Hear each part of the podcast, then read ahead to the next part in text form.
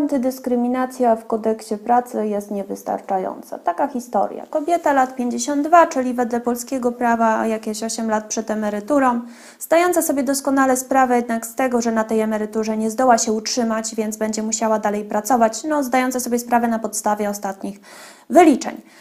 Dwa miesiące temu została zwolniona z poprzedniej pracy.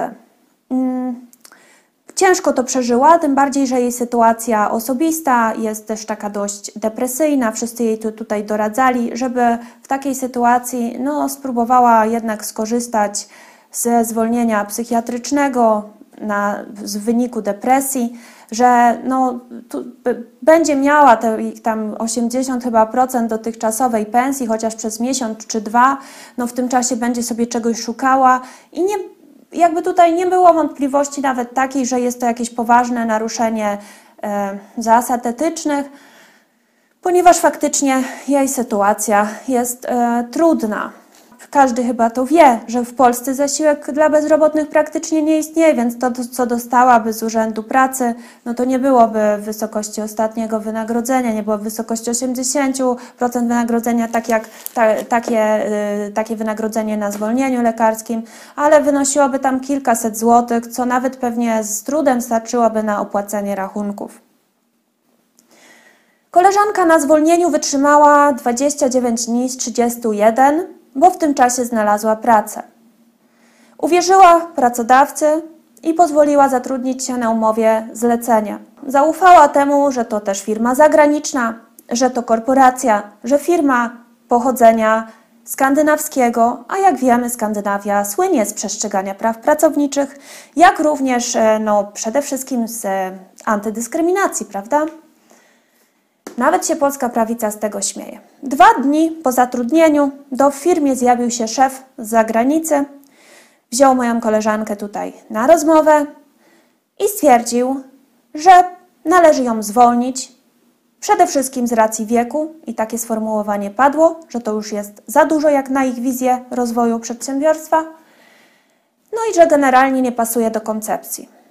Koleżanka po dwóch dniach została bez zwolnienia lekarskiego, z takim zapytaniem w ogóle, czy przysługuje jej w związku z tą umową zlecenia, y, czy przysługuje jej w ogóle choćby ten zasiłek z Urzędu Pracy, jeśli teraz się, y, jeżeli teraz się zgłosi, ale przede wszystkim z ogromnym poczuciem niesprawiedliwości, no doszło tutaj ewidentnie do dyskryminacji. Już nie mówię o naruszeniu przepisów, ponieważ jej stanowisko, na którym miała zacząć, zaczęła zresztą pracę, no, no nie było stanowiskiem, które się kwalifikowało do tego rodzaju umowy, a powinna zostać z nią e, podpisana normalna umowa o pracę, no, chyba na okres próbny czy tam czasowa.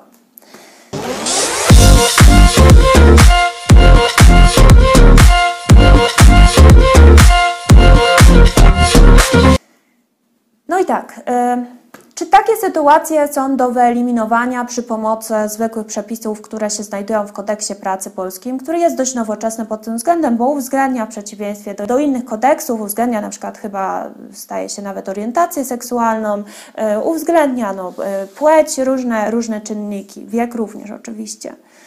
Moim zdaniem nie. Moim zdaniem nie. Trzeba sobie zdawać sprawę z tego, że kiedy rekrutuje się ludzi, to pracodawca tak naprawdę ma w tym momencie pełną dowolność. On może, zdając sobie sprawę z tego, że to jest nielegalne, po prostu nie powiedzieć, jakie ma uprzedzenia.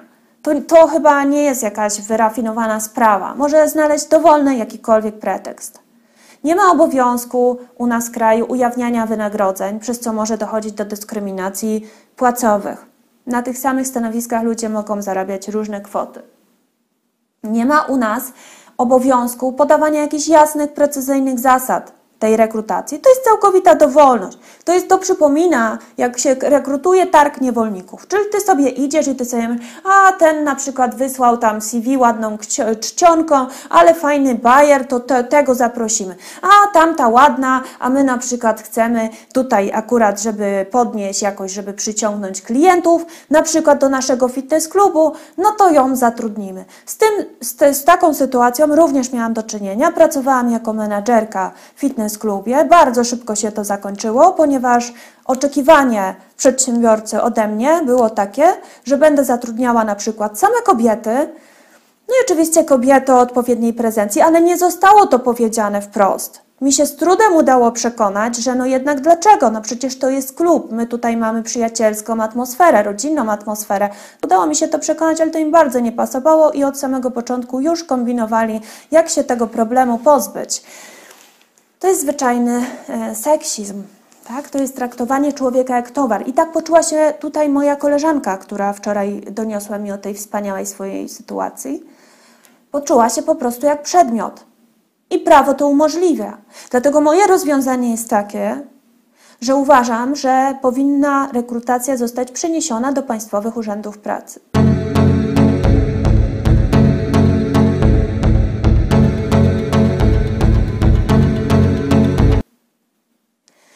Przedsiębiorca może powiedzieć, zresztą dzisiaj to też robi ci, którzy korzystają z państwowych urzędów pracy w jakimś zakresie, może zdefiniować e, kwalifikacje, a jeżeli chodzi o te wszystkie czynniki miękkie, czyli czy ktoś jest ładny, brzydki, czy ktoś jest, to będzie to już eliminowane, ponieważ będzie to rekrutacja robiona przez profesjonalistki, profesjonalistów w tym zakresie którzy nie mają interesu, żeby tutaj jakoś szczególnie kogoś dyskryminować, którzy nie wybierają sobie na, po, na podstawie tego, o, ktoś jest do mnie e, podobny, więc wedle reguły sympatii ja sobie tą osobę wezmę. O, ktoś tam, nie wiem, kojarzy mi się z kimś, kto, kogo nie lubię, to tą osobę odrzucę. Bo w sumie to mam 50 CV, wszystkie mają podobne kwalifikacje, to czemu nie? To zostałoby dzięki takiej sytuacji wyeliminowane albo przynajmniej mocno ograniczone. Nie ma takich jakichś czynników, które by miały powodować, że umowa, formalny kontrakt dwóch dorosłych osób na wykonanie pracy miałby być zawierany na podstawie jakichś niedookreślonych właśnie sympatii, antypatii, preferencji, jakichś dziwnych uprzedzeń.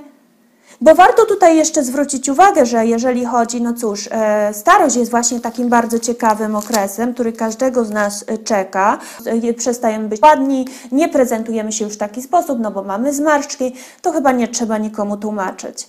No więc przestajemy pasować wszędzie tam, gdzie jest przedstawicielstwo handlowe, gdzie jest sprzedaż, gdzie jest marketing, czyli prawie wszędzie, to przestajemy pasować, przestajemy pasować do obsługi, a często przestajemy pasować nawet na zaplecze, bo ktoś sobie nie życzy przebywać w naszym towarzystwie. Tak, i dzisiaj to jest całkowicie możliwe, bo dzisiaj wola przedsiębiorcy się liczy. Czyli przedsiębiorca to nie tyle, że ma swobodę prowadzenia działalności gospodarczej, ale jeszcze jest y, panem życia i śmierci y, wszystkich y, pracowników i pracownic, których zatrudnia. I nam to nie przeszkadza, bo on ma wolność, jego pieniądze, jego wola. No nie, sorry, nie. Tak nie może być. Państwo powinno w to ingerować. Ja już się kiedyś zastanawiałam, co zrobić z urzędami pracy, gdyż w tym momencie uważam, że są niepotrzebne. Ani nie oferują każdej osobie chętnej na przykład przekwalifikowania, bo to są rzucane jakieś tam projekty, na przykład na początku roku dla określonych grup i i naprawdę państwo nasze nie może nawet sfinansować każdej osobie chętnej, żeby sobie zrobiła jakiś kurs albo szkolenie na dowolną rzecz, bo jeszcze się wyedukujemy za bardzo. Przy, przy tym, że naprawdę, no owszem, teraz bezrobocie było niskie, ale tak samo było wtedy, kiedy wynosiło 20%, jak ja wchodziłam na rynek pracy. I ten urzędy w sumie teraz służą tylko do tego, żeby te marne grosze po prostu y, odhaczać w papierach, żeby człowiek się jak piesek stawiał każdego miesiąca i udowadniał, że nie chce tych 600 zł, co oni mu tam dają po 20 latach pracy, darmo, tylko że, nie wiem, jest w gotowości i wstanie o 8 rano i pojedzie do urzędu, bo tak to dzisiaj funkcjonuje. No to przepraszam, no to jest po prostu śmieszne. Tak jakby Polacy byli tak bogaci po prostu sami, się, sami rentierzy po prostu i rentierki pracować nie chcą i trzeba ich pilnować, bo jeszcze jeszcze nadużyją usług społecznych w tym zakresie. No to jest po prostu śmieszne. Y, pracy też ten urząd no właśnie za bardzo szukać nie może. No powiela to, co robi pracownik i tak sam, ponieważ no w domu mamy teraz dostęp do internetu już w zdecydowanej większości, na szczęście, albo mam nadzieję, że niedługo będzie dla wszystkich darmowy po prostu. No więc, e, no więc po prostu ten pracownik robi to sam, ma często szybciej te informacje niż e, opiekunka czy tam opiekun z Urzędu Pracy. Jest to bez sensu. A w momencie, gdyby Urząd Pracy realizował właśnie rekrutację z dbałością o wszelkie szczegóły, z koniecznością podania wynagrodzeń, jakie będą obowiązywały, z koniecznością być może nawet podania punktacji, jaka obowiązuje za poszczególne kwalifikacje, które są niezbędne na danym stanowisku, żeby i potem powinno być tak jak może, nie wiem, na studiach czy gdzieś publikują listę gdzie można się zorientować, może niekoniecznie publicznie w internecie, ale każda osoba, która jest zainteresowana, bo uczestniczyła w tej rekrutacji, może zobaczyć i porównać też z innymi. Dlaczego dostała na przykład mniej punktów? Dlaczego to ona odpadła, a nie ktoś inny? Przykładowo.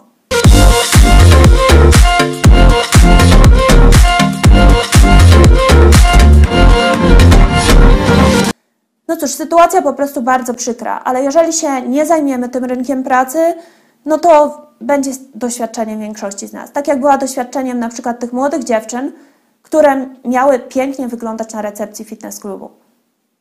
W obie strony to po prostu wszystko nie jest fair.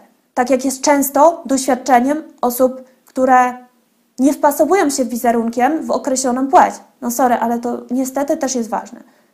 I poniekąd też być może tutaj y, w jakiś sposób powiązane z sytuacją też i mojej koleżanki tylko to już nie zostało wyartykułowane wprost. No. I nakładanie sobie etykietek yy, i machanie flagą w tęczy, różu czy czymkolwiek, to po prostu nie rozwiąże problemu, tak? Nie mamy na tym po prostu kontroli.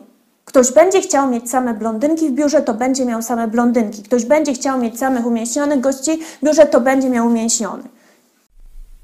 Po prostu same przepisy antydyskryminacyjne tej sytuacji nie rozwiążą. Możemy tam sobie wpisać miliony transgenderowości i transpłciowości i e, po prostu wszystko, co tylko chcemy. Za młodzi, za starzy, tacy czy inni. No a jak to będziemy egzekwować? Sama sprawa w ogóle w tym zakresie jest zawsze trudna. Tak samo jak i o mobbing. Dlatego też myślę, że, że takie jakieś przejęcie jakby kontroli takiej instytucjonalnej nad tym procesem byłoby bardzo okej. Okay bardzo wzmacniałoby pozycję po prostu osób zatrudnionych.